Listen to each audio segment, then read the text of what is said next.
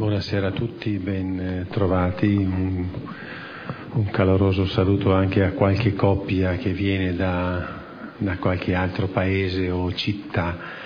Ecco. E salutiamo anche quelli che stanno collegati con noi perché o marito, la moglie, eccetera, o, o impegni familiari non consentono loro di essere eh, qui e quindi eh, continuano la loro formazione da, dalle loro case. Il tema che eh, ci siamo prefissati questa sera è sposi, famiglia, un carisma specifico.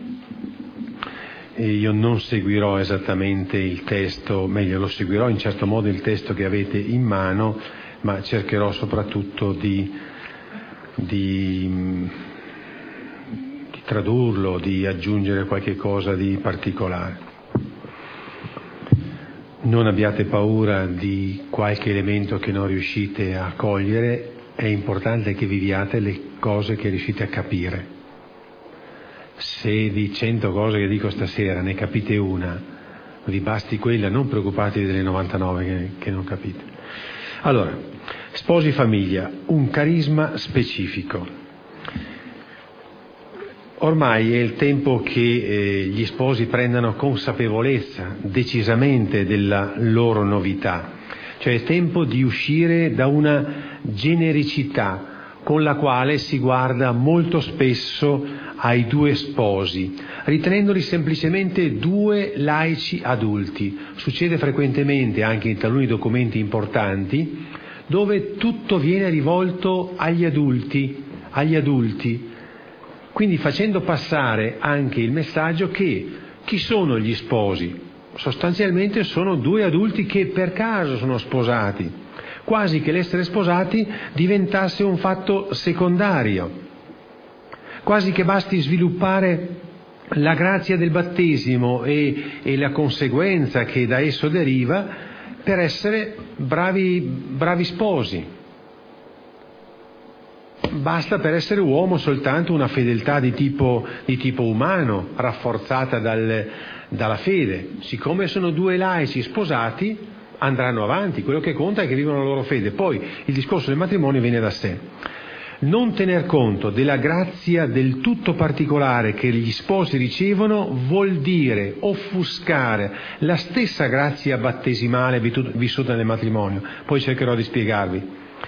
Gli sposi infatti nella Chiesa non sono semplicemente due laici che tra le altre cose sono anche sposati.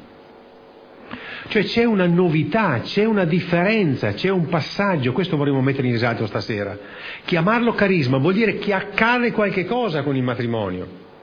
Considerarli semplicemente due, due laici che vivono insieme è incompleta la cosa. Nel sacramento del matrimonio non si vive la somma della grazia battesimale o delle virtù teologali individuali delle due persone.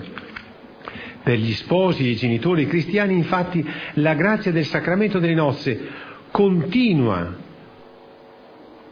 La grazia battesimale, ma la illumina e la specifica, cioè il dono che avete ricevuto nel battesimo con il matrimonio riceve una modifica strutturale non è che cessa, continua a dare la sua efficacia, ma perché dia la sua efficacia bisogna collocarla dentro il fatto che quell'uomo battezzato, quella donna battezzata si sono dati totalmente l'uno all'altro. Quindi considerarli ancora due single battezzati che per caso vivono nella, insieme nella stessa casa, sono maschio e femmina, vuol dire privare, privare gli sposi di vivere in pienezza la stessa grazia battesimale ricevono da Dio un carisma specifico. Un carisma, notate, cercherò di spiegarlo lungo, lungo la scheda che vi sto presentando, che conduce a pienezza il dono originale dell'essere uomo-donna. Certo che anche il battesimo è fatto per far crescere uomini e donne, ma nel momento in cui un uomo e una donna si sposano, la grazia del sacramento del matrimonio fa sì che il dono originale, essere maschio e femmina, per la grazia del sacramento del matrimonio, porta a pienezza l'essere uomo e l'essere donna. La prova che state vivendo spiritualmente il vostro sacramento di matrimonio è se state crescendo come maschio o come femmina, come papà, come mamma, come sposo o come sposa. Se non cresce l'umano, non pensate che ci sia lo spirito, che, che, che voi state ascoltando lo Spirito Santo. L'avete messo in freezer. Perché la grazia del Signore fruttifica in umanità. Povera, zoppicante, faticosa, alti e bassi, non è che siamo santi, ma fruttifica in umano. La riprova che c'è una grazia sacramentale è che il frutto della grazia sacramentale è decisamente un frutto di tipo umano. Avviene quindi un dono specifico, un carisma specifico, l'abbiamo chiamato così questa sera, un carisma specifico che però non si sovrappone al fatto di essere uomo-donna, non è che viene affidato a qualche cosa di diverso, ma un carisma che sviluppa dal di dentro il dono originale. Sentite cosa dicono i vescovi italiani già nel 75 nel documento Evangelizzazione e Sacramento del matrimonio. La Chiesa è cosciente di generare nella celebrazione del sacramento del matrimonio delle, le coppie cristiane come cellule vive e vitali del corpo mistico di Cristo. Per questo chiede a tutti i suoi membri di accoglierle come sue componenti organiche dotate di carismi propri e ministeri propri, con una specifica missione nell'annuncio del Vangelo che salva. Io vorrei che tutte le volte che andiamo a parlare o sentiamo parlare di carismi nella Chiesa, di doni particolari, non si dimenticasse questo dono originario, strutturale che è dato alla Chiesa, che è l'essere coppia, l'essere famiglia, il sacramento del matrimonio. Ma cosa vuol dire quando si parla di carisma? La famiglia è dotata di carismi e ministeri propri. Carisma sapete che deriva da, da caris, da grazia e San Paolo che per la prima volta proprio parlando della verginità e matrimonio dice che ciascuno ha un dono proprio, ciascuno ha il proprio dono da Dio e si colloca all'interno di un discorso per cui viene chiaramente inteso che quel dono da Dio può essere verginità e matrimonio dono divino che risulta utile in vista della costruzione della Chiesa nel mondo, cioè non è un dono fatto per, per far crescere noi, diventiamo più belli, più bravi, un, è un dono che è dato alle persone perché crescano in pienezza. Quindi è un dono che cresce nella misura in cui contribuisce con il servizio alla crescita del, di tutto il corpo. Dire quindi che la famiglia ha ricevuto da Dio un carisma originale significa attestare che la famiglia è chiamata a un compito particolare, a una missione speciale e solo essa può svolgere in favore della Chiesa. In tantissimi modi la Chiesa ha ha detto, ribadito questi contenuti nell'arco di questi decenni. Dal 68 in poi voi trovate dei documenti straordinari della Chiesa. Ne citiamo soltanto qualcuno, Lumen Gentium, Familiaris Consorzio, Comunione e Comunità nella Chiesa Domestica. La famiglia, dicono, è chiamata a prendere parte viva e responsabile alla missione della Chiesa in modo proprio e responsabile, proprio e originale. Se andiamo a guardare l'impianto pastorale, questo si vede, che la famiglia ha una missione sua particolare. I coniugi cristiani hanno così nel loro stato di vita e nella loro funzione un proprio dono in mezzo al popolo di Dio. Qual è il dono specifico che hanno gli sposi? Ve lo siete chiesti? Il dono che noi abbiamo noi due, qual è? Il dono specifico che ci è dato mm, per l'esserci sposati in chiesa. Qualcuno verrebbe da dire, no, noi, noi facciamo i figli per la chiesa. E chi è sposato civilmente non fa i figli anche quelli e magari li, li battezzano. Dov'è la differenza? Cos'è che avete di specifico voi? Ma noi siamo il segno dell'amore, dell'amore di Dio. Anche una comunità di suore è il segno dell'amore di Dio. Dov'è la, la, specificità? In che cosa consiste questo dono? Hanno un dono specifico, originale, ecco perché stasera vogliamo proprio andare dentro. Cos'è questo carisma tipico? Ma cosa abbiamo di specifico come sposi? Hanno un loro posto e compito nella Chiesa, un loro carisma, anche qui viene detto un'altra volta. Cos'è questo carisma? Ma noi che cosa abbiamo di particolare, di diverso dagli altri? Dai preti, dai frati, dalle suore, dal carisma della povertà, dal carisma dell'educazione, tutti i vari carismi che noi conosciamo nella Chiesa. nel caso della coppia c'è un dato originario interessantissimo. Nel caso della coppia e della famiglia è la sua stessa naturale struttura comunionale ad essere carisma. Vedete, in Don Bosco il carisma dell'educazione dei ragazzi non era legato al suo fatto di essere uomo, di essere maschio. È un dono che ha ricevuto dal Signore in ordine all'educazione. Il carisma di Madre Teresa di Calcutta, il carisma dell'essere povera con i più poveri, non era legato al fatto di essere donna e suora, perché ne conosciamo tante. È qualcosa che si è aggiunto. Certo che ha trovato una struttura capace di viverlo, ma si è aggiunto dall'esterno, è venuto da Dio, un dono da Dio.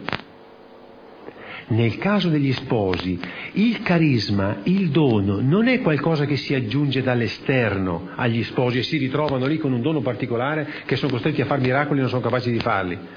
È qualcosa che fa parte della, sua, della loro natura, della loro struttura. Quindi è un carisma che è strettamente congiunto, legato dentro la natura. Questa è una cosa bella al punto che si scopre che natura umana, uomo-donna sposati, con la grazia del sacramento del matrimonio, possono fiorire in dono straordinario. Ecco perché dono, perché carisma, perché qualità. Ma solo che se non sapete cos'è questo dono, ovviamente non viene fuori. Sentite cosa dice il Papa nella Familiaris Consortio. La famiglia cristiana è chiamata a prendere parte viva e responsabile alla missione della Chiesa, in modo proprio e originale. Io qui vorrei che vi entrasse dentro, cioè noi abbiamo qualche cosa da dire e da dare alla Chiesa e alla società che è nostro, è solo nostro. Non ci sono altre categorie di cristiani e altre specie di, di, di, specializzazioni umane che possano dare alla Chiesa e alla società ciò che noi siamo chiamati a dare, perché è un carisma nostro, nostro caratteristico, originale. Se non entriamo dentro questo è difficile che nelle nostre parrocchie possa vi, possano vivere questi doni.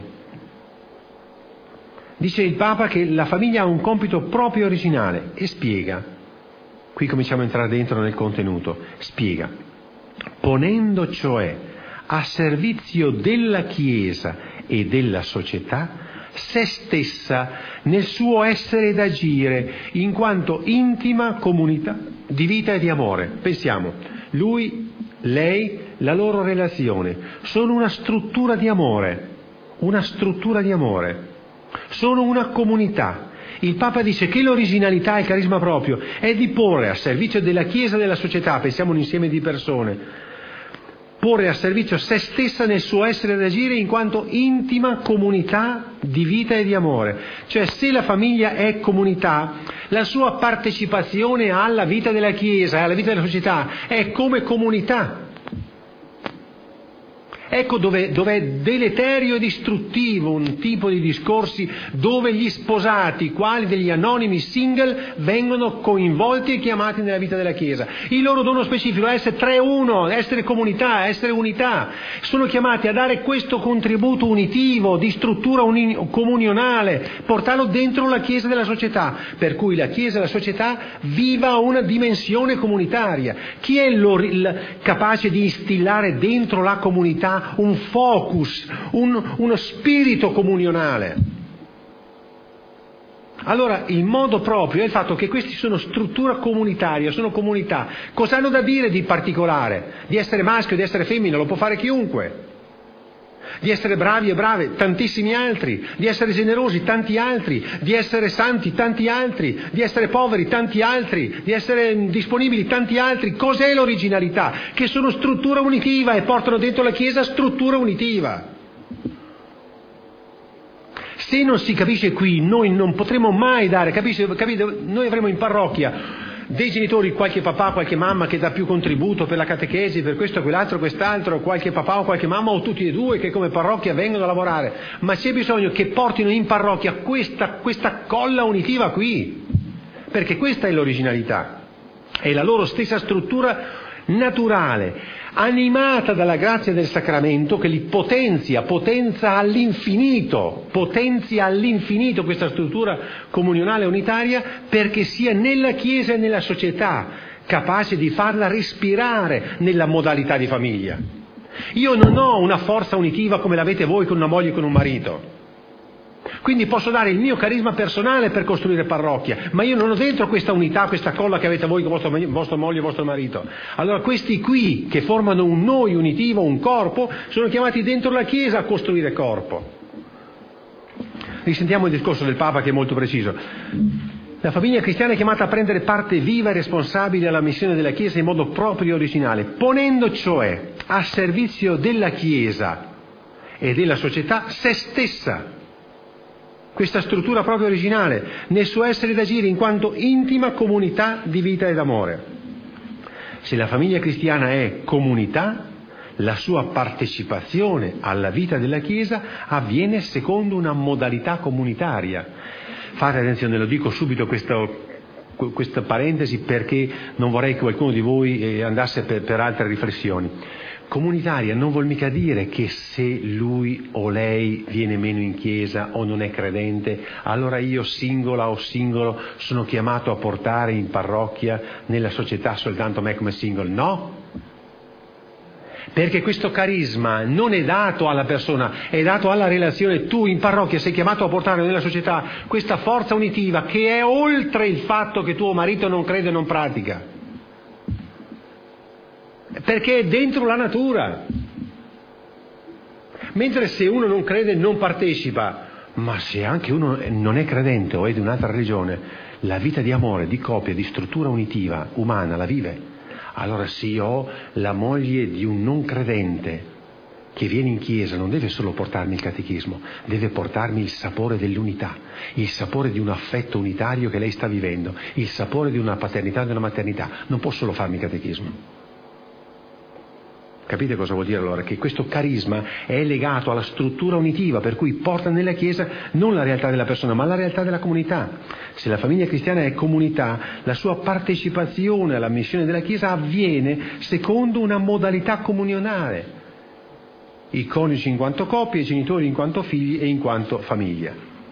Tutto ciò è reso possibile perché, sentite questa bellissima espressione dei vescovi italiani nel documento Comunione, Comunità e Chiesa Domestica, la comunione donata dallo Spirito Santo. Apro una parentesi, voi sapete che con, la, con, il sacramento del matrimonio voi avete ricevuto una vera e propria effusione dello Spirito Santo. Quando sarà che potremo parlarne, sarà così conosciuto, ma soprattutto sarà celebrato? Il matrimonio è un'effusione dello Spirito Santo venite riempiti di Spirito Santo. Le dinamiche più intime e profonde del vostro vincolo unitivo maschio e femmina sono abitate dalla grazia dello Spirito Santo. La comunione donata dallo Spirito Santo assume questa struttura naturale, sentite che bello. La comunione donata dallo Spirito Santo assume questa struttura naturale del rapporto uomo-donna, genitori-figli dentro il mistero dell'amore di Cristo con la Chiesa e pertanto la trasforma interiormente e la eleva a segno e luogo di comunione nuova, soprannaturale e salvifica. Vuol dire che per la grazia dello Spirito Santo questa realtà umana, pensatevi maschio e femmina, la vostra realtà, non genericamente, la nostra, chiamatevi per nome, la nostra è stata trasformata interiormente vuol dire non tanto il vostro cuore singolo, il tuo e il suo, ma il vostro cuore relazionale, uomo-donna, è stato trasformato interiormente ed elevato a segno di una comunione più grande ancora, la comunione che c'è in Dio, che c'è tra Dio e l'umanità, tra Cristo e la Chiesa. È un mistero stupendo d'amore la più piccola e semplice coppia è abitato dal mistero immenso dell'amore di Dio per l'umanità e di Cristo per la Chiesa. Sentitevi grandi, abbiate il coraggio, come avevamo fatto già l'altra volta, di dire magnificat, magnificat, grazie Signore per la grandezza di ciò che ci fai respirare. Grazie Signore per quello che ci hai donato, perché tu hai preso noi come piccole persone e hai voluto riempirci della straordinarietà del tuo amore, del tuo messaggio. Sentirvi abitati da Dio, questa è la prima consapevolezza. Per cui, dice sempre il Papa, la famiglia cristiana riceve la missione di custodire, rivelare e comunicare l'amore. Sentite che bello, quale riflesso vivo e reale partecipazione dell'amore di Dio per l'umanità e di Cristo Signore per la Chiesa sua sposa. Quella reale partecipazione. Sapete cosa vuol dire entrare in società? Spartire, partecipare, fare parte, condividere. Gli sposi sono reale partecipazione dell'amore di Dio per l'umanità e di Cristo per la Chiesa. Vedete, la coppia è stata creata all'origine del mondo a immagine di Dio, di Dio Trinità con Gesù Cristo viene coinvolta dentro per essere partecipe di quella stessa storia d'amore di Cristo con la Chiesa e portarla e riportarla dentro la Trinità dalla quale è nata. Che dentro la vostra semplicità, povertà, piccolezza possiate sperimentare il divino e l'infinito. Per cui l'infinito non sia caricato solo da quella spinta eh, unitiva che può venire dal, dalla, vostra, dalla vostra sessualità, ma sia caricato da una spinta unitiva spirituale dello Spirito Santo che la carica enormemente di più. La famiglia riceve la missione di custodire, rivelare e comunicare l'amore. Perché? Perché? Ma anche il prete rivela, comunica, custodisce l'amore, anche la suora eh, custodisce, rivela e comunica l'amore. Cos'ha di particolare? Dov'è il carisma? Perché loro sono una comunità d'amore, sono costituiti comunità d'amore. Cos'è l'identikit di una coppia? ma anche quando voi piangete e dite male di voi, di vostra moglie, di vostro marito, della vostra famiglia, quando dite male, con che cosa fate il confronto? Per dire che è nero bisogna sapere cos'è il bianco o no? Per dire che il mio matrimonio è nero devo sapere cos'è il bianco e quando voi pensate al bianco cosa pensate della coppia? Che è una struttura d'amore, qui non ci si vuole bene, siccome ci si dovrebbe voler bene, qui non ci si vuole bene, quindi non è. Quindi dentro tutti abbiamo la novità e l'originalità, è una struttura d'amore. Quindi è diverso il fatto che questi qui come struttura d'amore sono chiamati a custodire, rivelare e comunicare l'amore, perché ce l'hanno dentro in casa, hanno il panificio in casa, quale riflesso vivo e reale partecipazione. Notate allora, vi è dunque una sintonia perfetta tra identità uomo-donna, genitori e figli e il dono ricevuto nel sacramento per la forza dello Spirito Santo. Questo dovrebbe riempirvi di gioia perché la chiamata alla santità non vi chiederà mai nulla e al di fuori di un amore forte che siete chiamati a vivere in casa. E per quell'amore forte essere diffusivi. Ne abbiamo già parlato l'altra volta, ne parleremo lungo tutto il percorso formativo di quest'anno, perché c'è un amore forte e diffusivo. E non un amore forte perché mia moglie è perfetta e merita tanto amore. O mio marito è perfetto, ma un amore forte perché ho un amore più grande di lui, più grande di lei capaci di amarlo oltre, amarlo oltre i suoi meriti, oltre, oltre i suoi limiti. Amare oltre i meriti.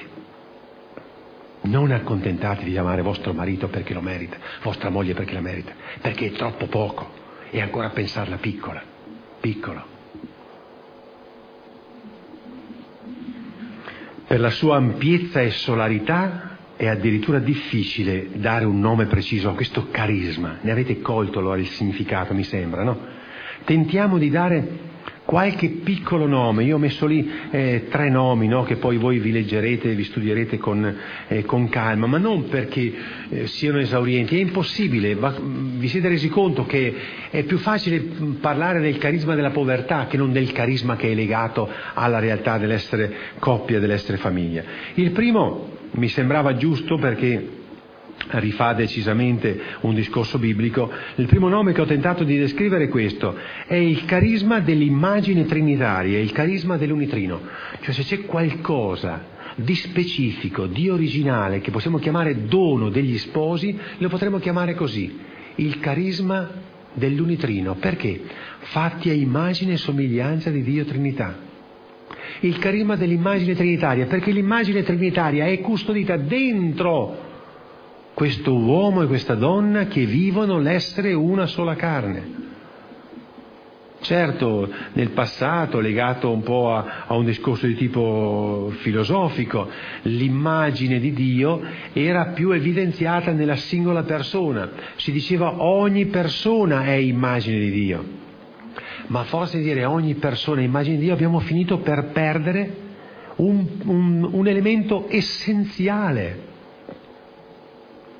Perché è essenziale l'essere in relazione Nemmeno si nasce se non c'è una relazione. O no? Nemmeno si cresce se non c'è una relazione. Perché, per un, perché ci sia un embrione deve esserci una relazione maschile e femminile. Perché quell'embrione cresca deve esserci una relazione fisico, fisico-chimica, nutritiva, tra l'utero di una madre e un embrione. Perché quel bimbo nato cresca, ci deve esserci una relazione con chi gli sta attorno se ne prende cura, perché quel, quel, quel bambino cresciuto comincia a parlare, deve esserci una relazione, perché comincia a imparare, deve esserci una relazione, tutto è, è relazione, è coessenziale, l'essere singola persona e l'essere in relazione. In un certo tipo di filosofia individualistica, e noi ci siamo dentro adesso in pieno anche un discorso soggettivista, no? singolarista, non so come chiamarlo, abbiamo finito per pensare che la persona è in sé completa. Un corno. Non è vero. Perché siamo completi, ma se siamo pensati in relazione. Senza relazione non, non, non, andiamo da nessuna parte. Noi siamo strutturati per la relazione. L'essere maschio è strutturato per la relazione. Il maschio in sé non è compiuto. Non che gli manchi qualche cosa, ma se non vive una relazione non è sé. Allora che, che, cosa c'è dentro un uomo e una donna dove si donano totalmente? C'è il carisma dell'unitrino. Dove vado a cercare l'immagine? Lì, nell'uomo-donna, in questa unità. Sentite cosa diceva la, la cosa dice la Gaudium et Spes al numero 12. La Sacra Scrittura insegna che l'uomo è stato creato a immagine di Dio, capace di conoscere e di amare il proprio creatore, ma Dio non creò l'uomo lasciandolo solo fin dal principio Fin dal principio uomo e donna li creò e la loro unione costituisce la prima forma di comunione di persone. L'uomo infatti per la sua intima natura, per la sua intima natura è un essere sociale e senza i rapporti con gli altri non può vivere né esplicitare le sue doti. Se Dio è la triunità e crea a sua immagine e somiglianza, non può fare un single. capite la, il paradosso, no? Se Dio è triunità, triunità, creando a sua immagine, non può creare un single, deve per forza creare in relazione, per forza, per corrispondere a quell'immagine che ha dentro. Allora, un piccolo gesto di contemplazione vostra, pensatevi con dentro il DNA di Dio, il DNA di Dio Trinità. Non riducetevi solo al fatto che siamo maschi e femmina sessualmente distinti perché è troppo poco. Anzi, se volete arricchire la bellezza del vostro essere maschi e femmina distinti, riandate a un marchio più alto e più grande, la Trinità. Poter contemplare anche nei gesti di tenerezza, anche fisica, contemplare il mistero della Trinità. Pensate a quale altezze anche di affettività, di sessualità potete arrivare. Come, vedete come si ricompatta, come si ricompone, no? spiritualità e umanità. Non c'è neanche il principio della distinzione, non si può partire distinti, perché è tutto composito. Pensatevi dentro il carisma dell'unitrino, che il vostro vivere l'amore pesca nella Trinità. La vostra vita di coppia è collegata alla corrente trifase della Trinità. Se poi voi volete camminare quel lumino acceso perché non volete stare collegati, liberi, però vivrete una vita piccola, povera. Collegatevi alle tre fasi, allora accorgerete che questo, questa dimensione, questo carisma dell'unitrino l'avete dentro voi, l'avete dentro proprio in forza straordinaria. Secondo nome che ho tentato di, di dare a questo carisma specifico, originale che è vostro, il carisma dell'unità dei distinti e della distinzione nell'unità. Unità dei distinti. La distinzione dell'unità è la stessa cosa, vista in due profili. Perché una cosa così non si trova, non si trova in nessun altro posto in natura. Dove la trovate? Dove, dove si trova un'altra, un'altra, armonia così? Chi è che ha questo carisma? Allora mi secca, mi, mi rompo dentro quando sento l'elenco dei carismi. È un carisma che sa così esplicitamente di Trinità non viene nemmeno nominato facciamo di carisma tutto, anche lo sternutire ormai diventa un carisma. E non riusciamo a dire che dentro qui c'è un carisma che sa di Dio, quasi potessimo farci una società senza questo carisma della Trinità. Dove lo trovo l'unità dei distinti? Me la dite? In un presbiterio diocesano? In una comunità di frati e di suore, in un gruppo di adolescenti, in un gruppo di adulti, in un gruppo familiare, dove la trovo? Dentro lì, dove c'è uomo e donna, lì c'è una unità dei distinti, una distinzione dell'unità, anzi dove si coltiva l'autentica distinzione si può aggiungere, addivenire ad una unità straordinaria, perché la persona nella sua distinzione si sente amatissima, perché se io non mi sento amato nella mia distinzione, come potrò produrre un'unità alta se non mi sento amato nella mia distinzione? E proprio dentro l'unità alta mi viene voglia ancora più di tirar fuori la mia distinzione. Ma questo è il gioco trinitario. Cioè quando io sento che l'altro mi accoglie pienamente nella mia diversità, nella mia originalità, mi accoglie tutto, senza fare le chiose, senza pelarmi, senza graffiarmi, mi accoglie tutto. È la distinzione che costruisce un'unità, allora è possibile un'unità più alta ancora con mio marito e mia moglie e proprio godendo di questa unità più alta ancora, mi viene voglia di dire, ma allora ancora di più io nella mia originalità, tu nella tua. C'è gioco d'amore più alto? C'è qualcosa di, di, di, di prodotto nel, sul mercato umano di queste cose qui? Le trovate? E noi costruiamo chiesa, società senza che queste cose funzionino. Ma capite che abbiamo un tesoro, una miniera, siamo seduti su una miniera d'oro e stiamo ancora lì a contare gli spiccioli? Per vedere quanto ci rimane per salvare il mondo? Quando dentro lì c'è la salvezza del mondo. Oppure il terzo nome che ho tentato di dare, il carisma della matrice comunionale. Ah, è bello anche questo. La famiglia, nascendosi e sviluppandosi ad immagine della comunione divina, perché è, è, è immagine della Trinità, c'è dentro il carisma dell'unitrino, dell'unità dei distinti, è per questo la matrice minima che reca qui sulla terra l'impronta originale della massima comunione, della matrice originaria, la Trinità.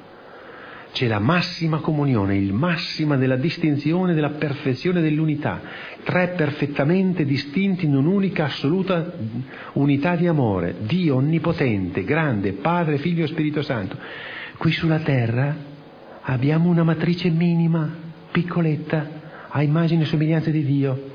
Ma questa matrice minima è in grado di duplicare, di moltiplicare in ogni epoca storica la capacità di produrre amore, perché nella famiglia si è capaci di produrre più amore di quanto se ne consuma.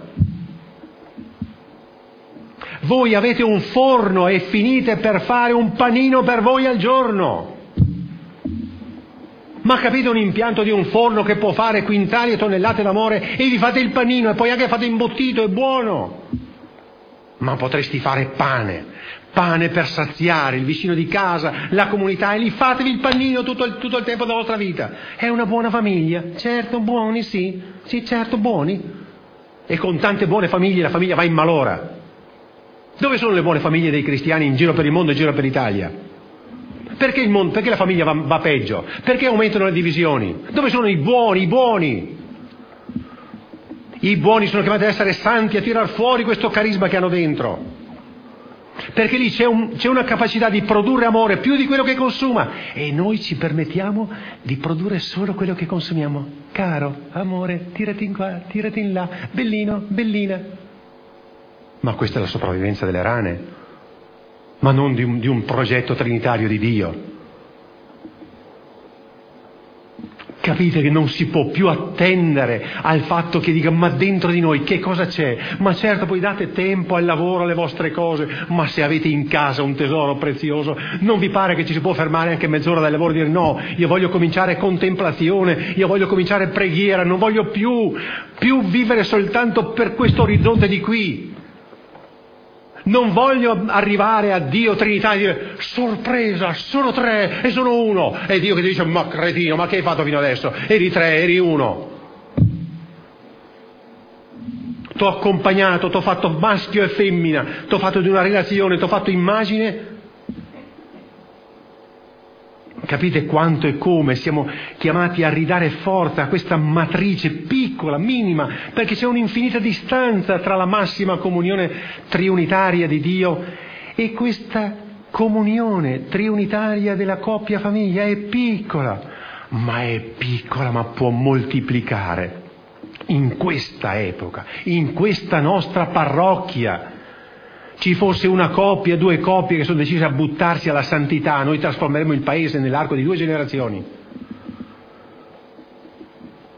È in grado di moltiplicare in questa epoca, in questo paese, la capacità di produrre più amore di quanto ne consuma e di superare nella logica dell'amore se stessi, perché si vuole, come nel mistero trinitario, che l'altro sia pienamente realizzato come da sti, distinto da sé vuol dire produco famiglie capaci di produrre, di fare adulti in pienezza, nel meglio di sé, dei singoli che vivranno la loro sponsalità nella pienezza perché cresciuti, diventati grandi.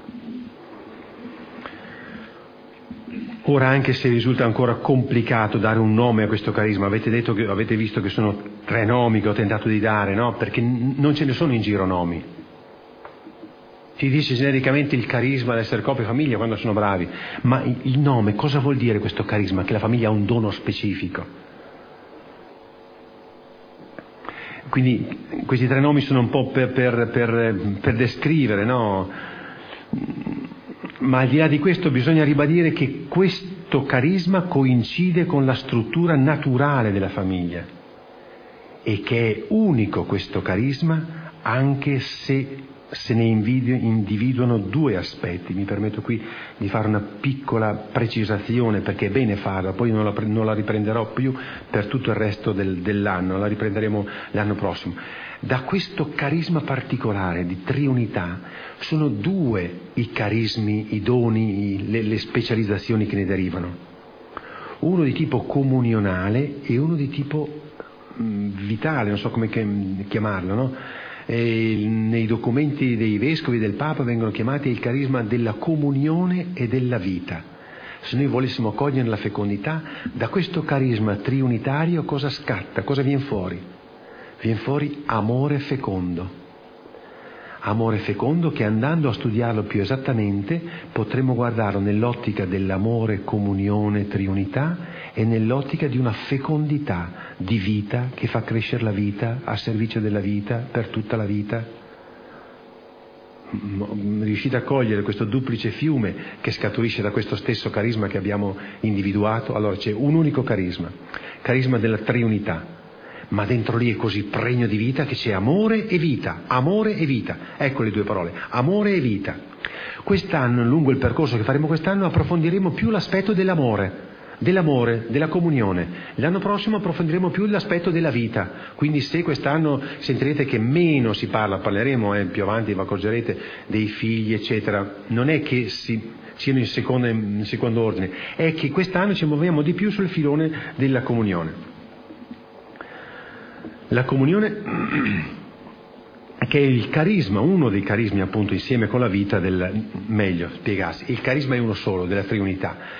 Scaturiscono questi due fiumi, queste due modalità di guardare la, la, il carisma, quello dal, dalla parte della comunione e quello dalla parte della vita. Anche perché noi lo presentiamo così per approfondirlo meglio, ma per sé non si possono disgiungere. Tant'è vero che l'ho chiamato amore fecondo. Non ci può essere vita senza amore e non ci può essere amore senza vita. Capite? No? Logicamente si capisce.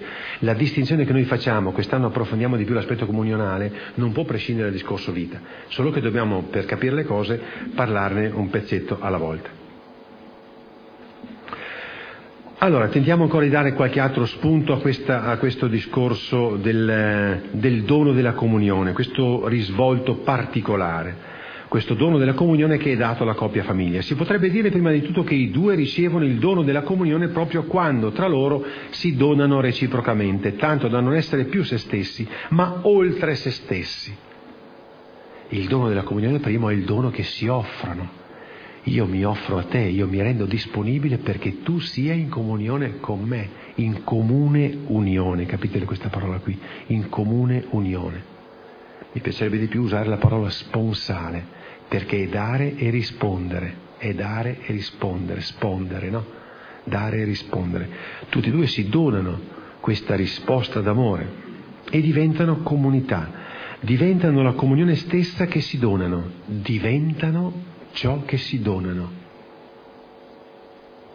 Ti dono amore, ricevo amore, diventiamo struttura d'amore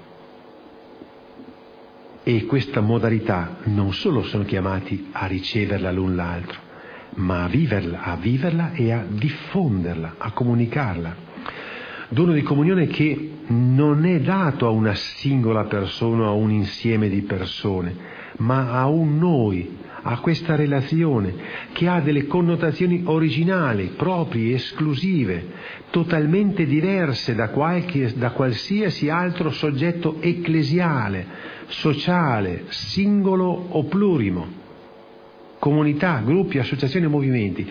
Qui tentiamo di andare avanti, se riuscite a cogliere questo passaggio, vi accorgerete quale ricchezza hanno questi discorsi nei confronti della comunità Chiesa e, più evidenti ancora, nei confronti della società. Cioè questa struttura triunitaria, questo dono particolare è è dentro la natura. Non è qualcosa di appiccicato alla famiglia, ma è frutto di una originalità originaria. Mi lasciate gio- giocare con queste, con queste parole. Originarietà. Perché non esiste nulla di simile da nessuna parte.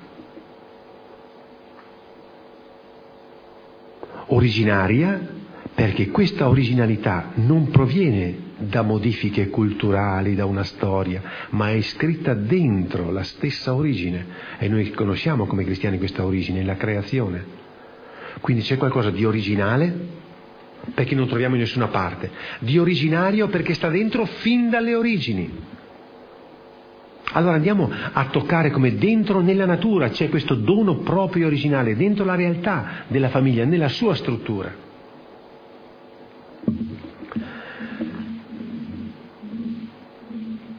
Tentiamo di descrivere un po' queste cose qui. La famiglia è da sempre un soggetto origin unitario, nel quale la reciprocità uomo-donna diventa una caro, che vuol dire una carne sola. Non c'è altra, non, c'è, non troviamo nulla di simile noi in tutto il vissuto umano. Non c'è una forma unitiva così alta noi potremmo trovare persone, amiche, eh, persone che vivono una, una storia straordinaria di amicizia, di vicinanza, di condivisione, di solidarietà in tutti i modi, ma che formano una caro, non ce ne sono più nel mondo. Ancora, questa, questa unità, questa, questo noi è un noi intergenerazionale con legami di sangue, con legami parentali che si esprimono in interdipendenza, reciprocità, trasversalità di valori, di esigenze, di funzioni, di ruoli. La famiglia ha da sempre una sua storia interna, una sua continuità interna, non è mai qualcosa di isolato nel tempo. C'è un prima, dei due single che viene avanti, c'è una famiglia che si compie, dei figli, c'è una generazione che prosegue, c'è una storia interna. C'è sempre un prima di chi l'ha generata, un dopo di chi cresce e quindi una realtà dinamica in divenire, dove avviene una continua integrazione tra passato, presente e futuro. La famiglia ha un suo codice essenziale di vita, quello dell'amore, che la qualifica in modo originario, in tutto il suo percorso, sia in senso negativo come in senso positivo. Ma soprattutto è solo nella famiglia che noi troviamo il noi a immagine e somiglianza della Trinità. È un noi che partecipa e attualizza l'amore sponsale di Cristo per la Chiesa. Perché queste distinzioni non, non vi sembrino banali? Perché noi abbiamo un'impostazione culturale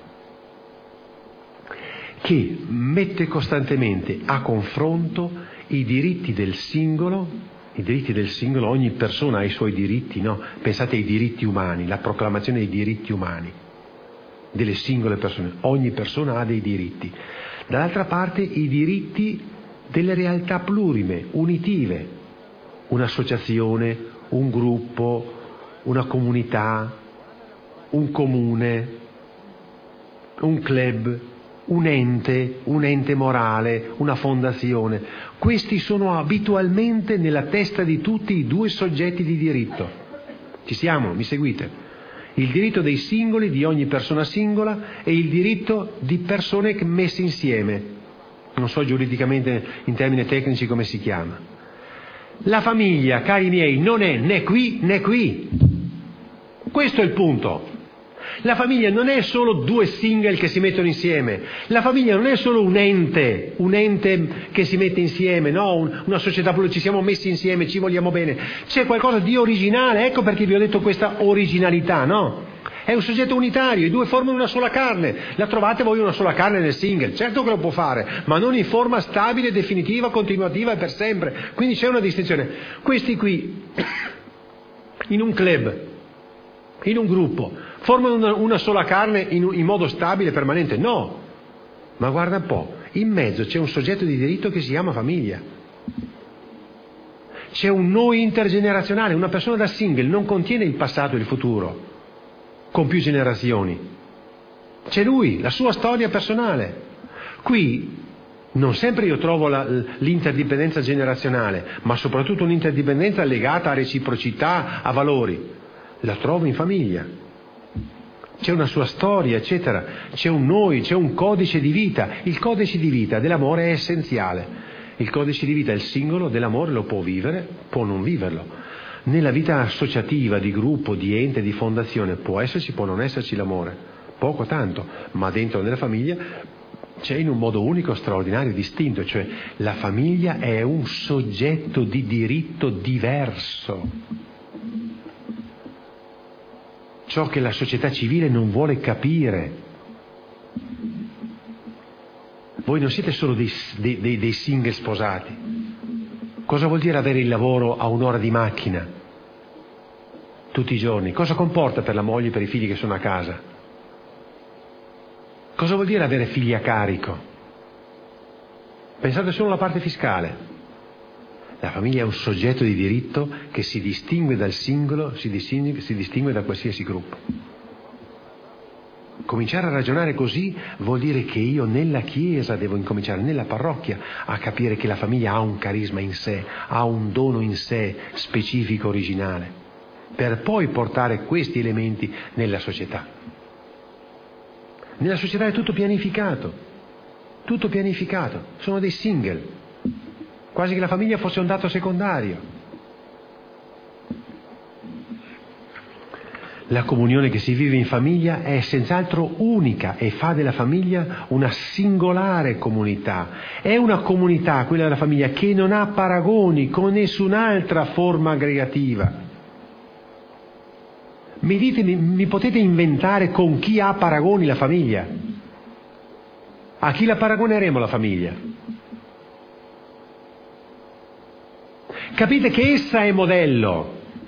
Se non è paragonabile vuol dire che essa è il modello fontale, unico, alto, al quale gli altri vanno a riferirsi. Un'associazione che vuole realizzarsi se fossimo come una famiglia. Un gruppo di predichi dice oh se fossimo come una famiglia. Una bella comunità parrocchiale che dice fossimo come una famiglia, una famiglia di famiglie. Perché il modello è lì. Quando Dio ha fatto la famiglia ha fatto anche un modello. Non ha fatto qualcosa per dire, insomma, dai, fate, muovetevi. Ha dato anche il modello sociale, il modello ecclesiale. È il modello stesso di comunità qui sulla terra. In cielo il modello della Trinità e Cristo Chiesa qui sulla terra. Il modellino è la famiglia per quello che è in se stessa la famiglia un carisma per la Chiesa, una sorgente sempre zappillante di comunione per attingere continuamente al cuore di Dio. Provate a pensare se noi cominciassimo a costruire la parrocchia pensando che la famiglia è quella realtà che continua ad attingere al cuore di Dio. Voi, ma non perché passate la notte in ginocchio, noi, la nostra vita di coppia attinge al cuore di Dio. Co- come ci si trasformerebbe? Ma soprattutto come scopriremmo un Dio, ancor più un verbo che si è fatto carne, un Dio che si è fatto prossimo, vicino.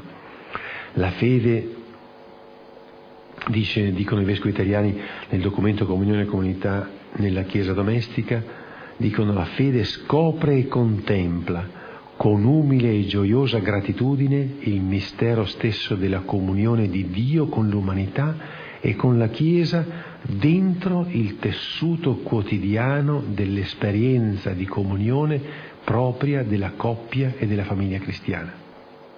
È bellissimo. Pensate a questo è scritto negli anni Ottanta.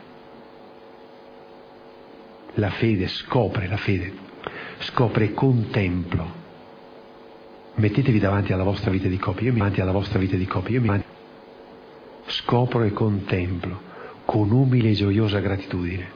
Grazie Signore che finalmente me lo fai capire.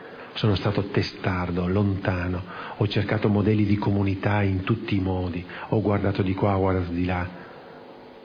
E con gioiosa gratitudine ti ringrazio, Signore, perché ho visto che il mistero stesso della comunione di Dio con l'umanità e con la Chiesa lo posso contemplare, contemplare dentro il tessuto comunionale, dentro il tessuto quotidiano dell'esperienza di comunione propria della coppia della famiglia cristiana. Il tessuto quotidiano dell'esperienza di comunione. Dai, avanti, porta pazienza, ma sì, ma non mi ha visto, ma la capio, ma non la capio, ma Ila, ma sì. Quel tessuto quel tessuto costante, preparare a mangiare, lavorare, aprire la porta, chiudere il cancello, ehm, rispondere al telefono, mh, mm, pagare la bottega, andare a fare spesa, lavorare, faticare, cioè, quest- queste cose normali, luogo e possibilità di contemplazione del mistero di comunione di Dio. Gli sposi spesso a loro insaputa sono costitutivamente resi in grado di vivere in se stessi la comunione che sgorga dal mistero e di donarla alla Chiesa e alla società. Allora voi siete, potete non solo viverla, questa comunione trinitaria in voi, ma contemplarla, goderla, anche invocarla, perché avvertite anche tutti gli spazi di fatica che ci sono, le, le, le, gli strappi che possono accadere, no? non fermatevi agli strappi, non fermatevi alle diversità di carattere, non fermatevi agli alti e bassi, a dire io sono chiamato alle grandi cose. Vi siete dati voi una, un ideale di comunione da raggiungere con vostra moglie e con vostro marito? Noi fin dove, fin quanto, fino a che altezza vogliamo essere uniti noi due?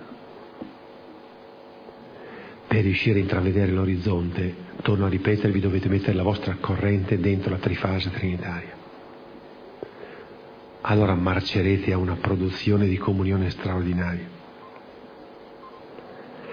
L'essere sprofondata nel mistero, mi pare che sia la parola più, più giusta da dire, l'essere sprofondata nel mistero fa della famiglia un ministero, un servizio alla Chiesa Sentite sempre i vescovi italiani cosa scrivono.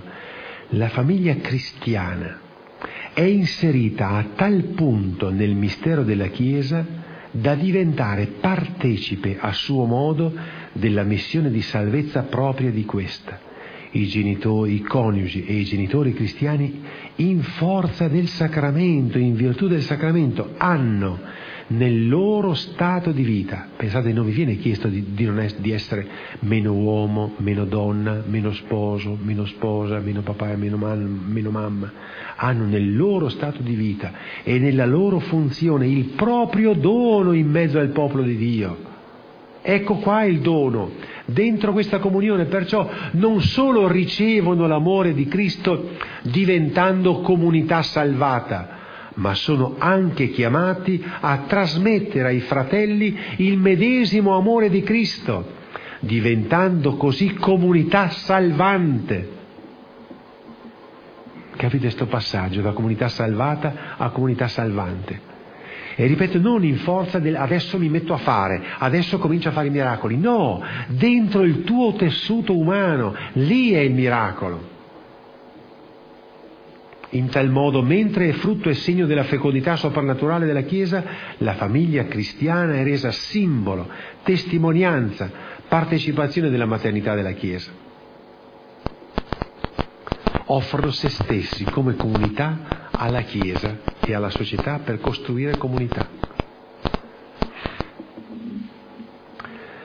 Queste brevi riflessioni ci inducono a cogliere che la coppia famiglia ha un suo volto specifico di comunione fate brillare l'originalità del vostro dono, un carisma originale di comunione che non è inferiore al carisma dono della vita, che come dicevo lo spiegheremo eh, più oltre, anzi è strettamente unito con esso, ma va anche detto che lo precede, lo accompagna e lo supera. Cioè prima della vita viene la comunione, meglio è la comunione che produce la vita. È la comunione che produce la vita, è l'amore che produce la vita, è l'amore garanzia per la vita. Ma non ve lo dite voi stessi, diventando, passando gli anni, è il vostro amore che vi dà garanzia della vita. È infatti un atto espressivo d'amore, di di unione fecondo che genera una nuova vita. È una comunione, un legame profondissimo tra madre e il figlio concepito che fa crescere la vita fino al parto. È un clima di unità, di amore reciproco tra papà e mamma che fa crescere il figlio al meglio di se stesso. È un autentico legame sposo-sposa che impedisce che il figlio diventi incoscientemente sostituto, almeno in parte, del coniuge. Lo ripeto è un autentico, profondo, bel legame sposo-sposa che impedisce che il figlio o i figli diventino inconsciamente sostituto, almeno in parte, del coniuge. È per la bellezza di una vita di coppia che la partenza del figlio per le sue scelte quando si sposa non sarà trattenuta o rattristata da lacci, ricatti e nostalgie se una vita di coppia non cresce, è facile che quando il figlio se ne esce di casa perché si sposa, comincino i vari lacci, ricatti, laccioli, nostalgie, richiami. È pur con limiti e difficoltà, la gioiosa esperienza della bellezza di coppia, la sua apertura alla comunità cristiana, il suo ruolo nella società, che realizzerà nel figlio la consapevolezza che la famiglia è un dono e una vocazione. E se voi siete una bella coppia, che i vostri figli diranno vorrei fare una coppia bella come mio papà e mia mamma. E senza dirlo lo porteranno nel cuore. E senza dirlo sarà il loro metodo, la loro misura, il loro riferimento. Conclusione, la coppia famiglia ha ricevuto un dono originale che non può non trasformarsi in risorsa per la Chiesa e per la società. Questi sono i luoghi nei quali Dio vuole far crescere il suo amore. Nel nostro tempo in cui la cultura sembra guardare al matrimonio come ad un modo concordato per raggiungere il bene individuale e destinato a durare finché quest'ultimo è garantito, brilla ancora più il buon annuncio, la novità che è iscritta dentro la vita stessa della coppia e della famiglia. Sono sempre più, sapete, quelli che guardano il matrimonio come un modo concordato per raggiungere il benessere individuale. Addirittura cominciano a farmi paura i linguaggi dei fidanzati. Ci troviamo bene insieme. Capite? È come il gioco all'incastro, i giochetti che si facevano delle costruzioni da piccoli.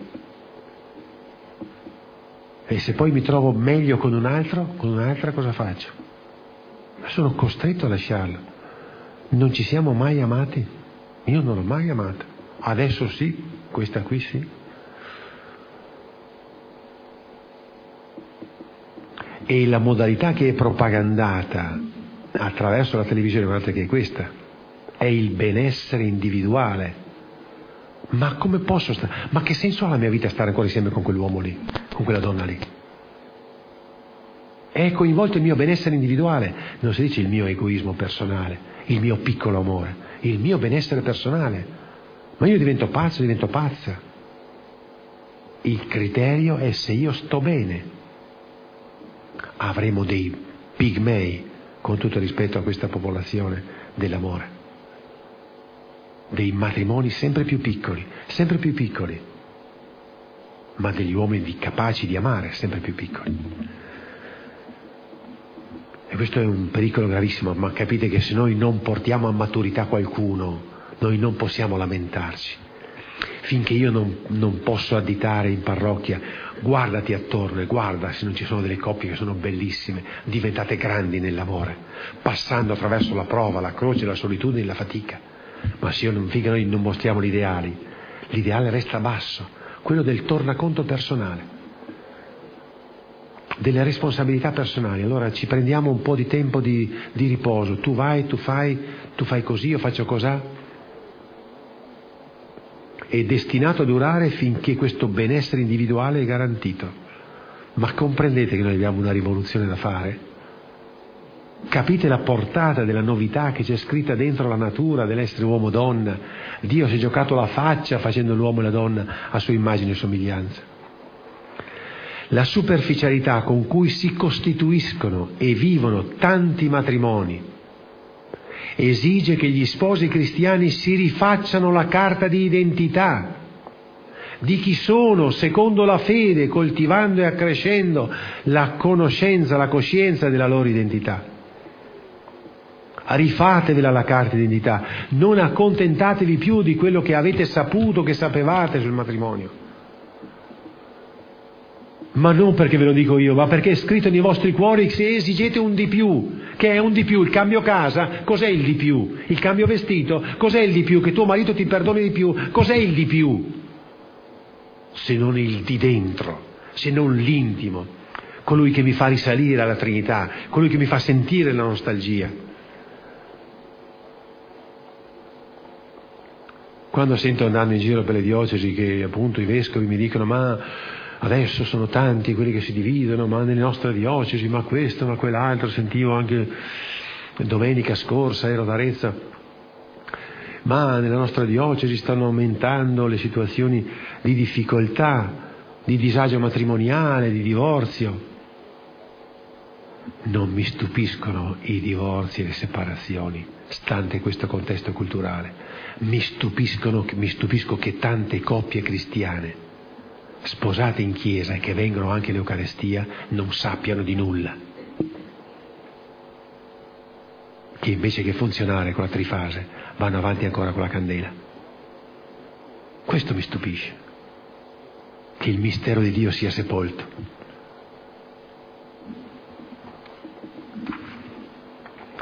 Potrà sembrare banale il suggerimento, ma il consiglio che sento di dare a voi è di chiedervi spesso, ma noi due, oppure noi due e i figli, chi siamo per Dio? Stasera prima di andare a letto provate a chiedervi, ma noi due, come ci vede Dio? Chi siamo per Dio? Cosa c'entra Gesù Cristo con la nostra vita, lo Spirito Santo nella nostra vita? E vi accorgerete che Dio come Padre, Figlio incarnato e Spirito di amore, anche se nell'infinita sproporzione, non è lontano, ma abita in voi, dentro questa vostra relazione. E allora insieme leggiamo quella preghiera che avete in conclusione sul vostro foglio.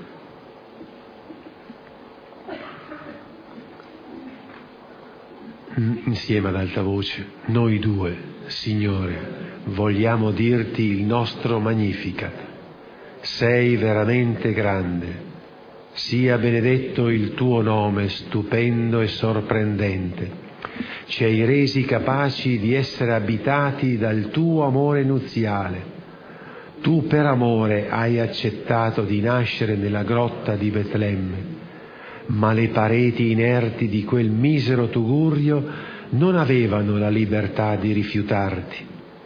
Nel rendere noi sposi partecipi del vortice d'amore che ti unisce alla Chiesa tua sposa, chiedi tutta la nostra risposta d'amore, che non può che venire dal lasciarci liberi, liberi di dirti di no, liberi di rifiutarti il di più che ci offri, liberi di far esplodere dall'intimo di noi il cantico d'amore tra noi e per te.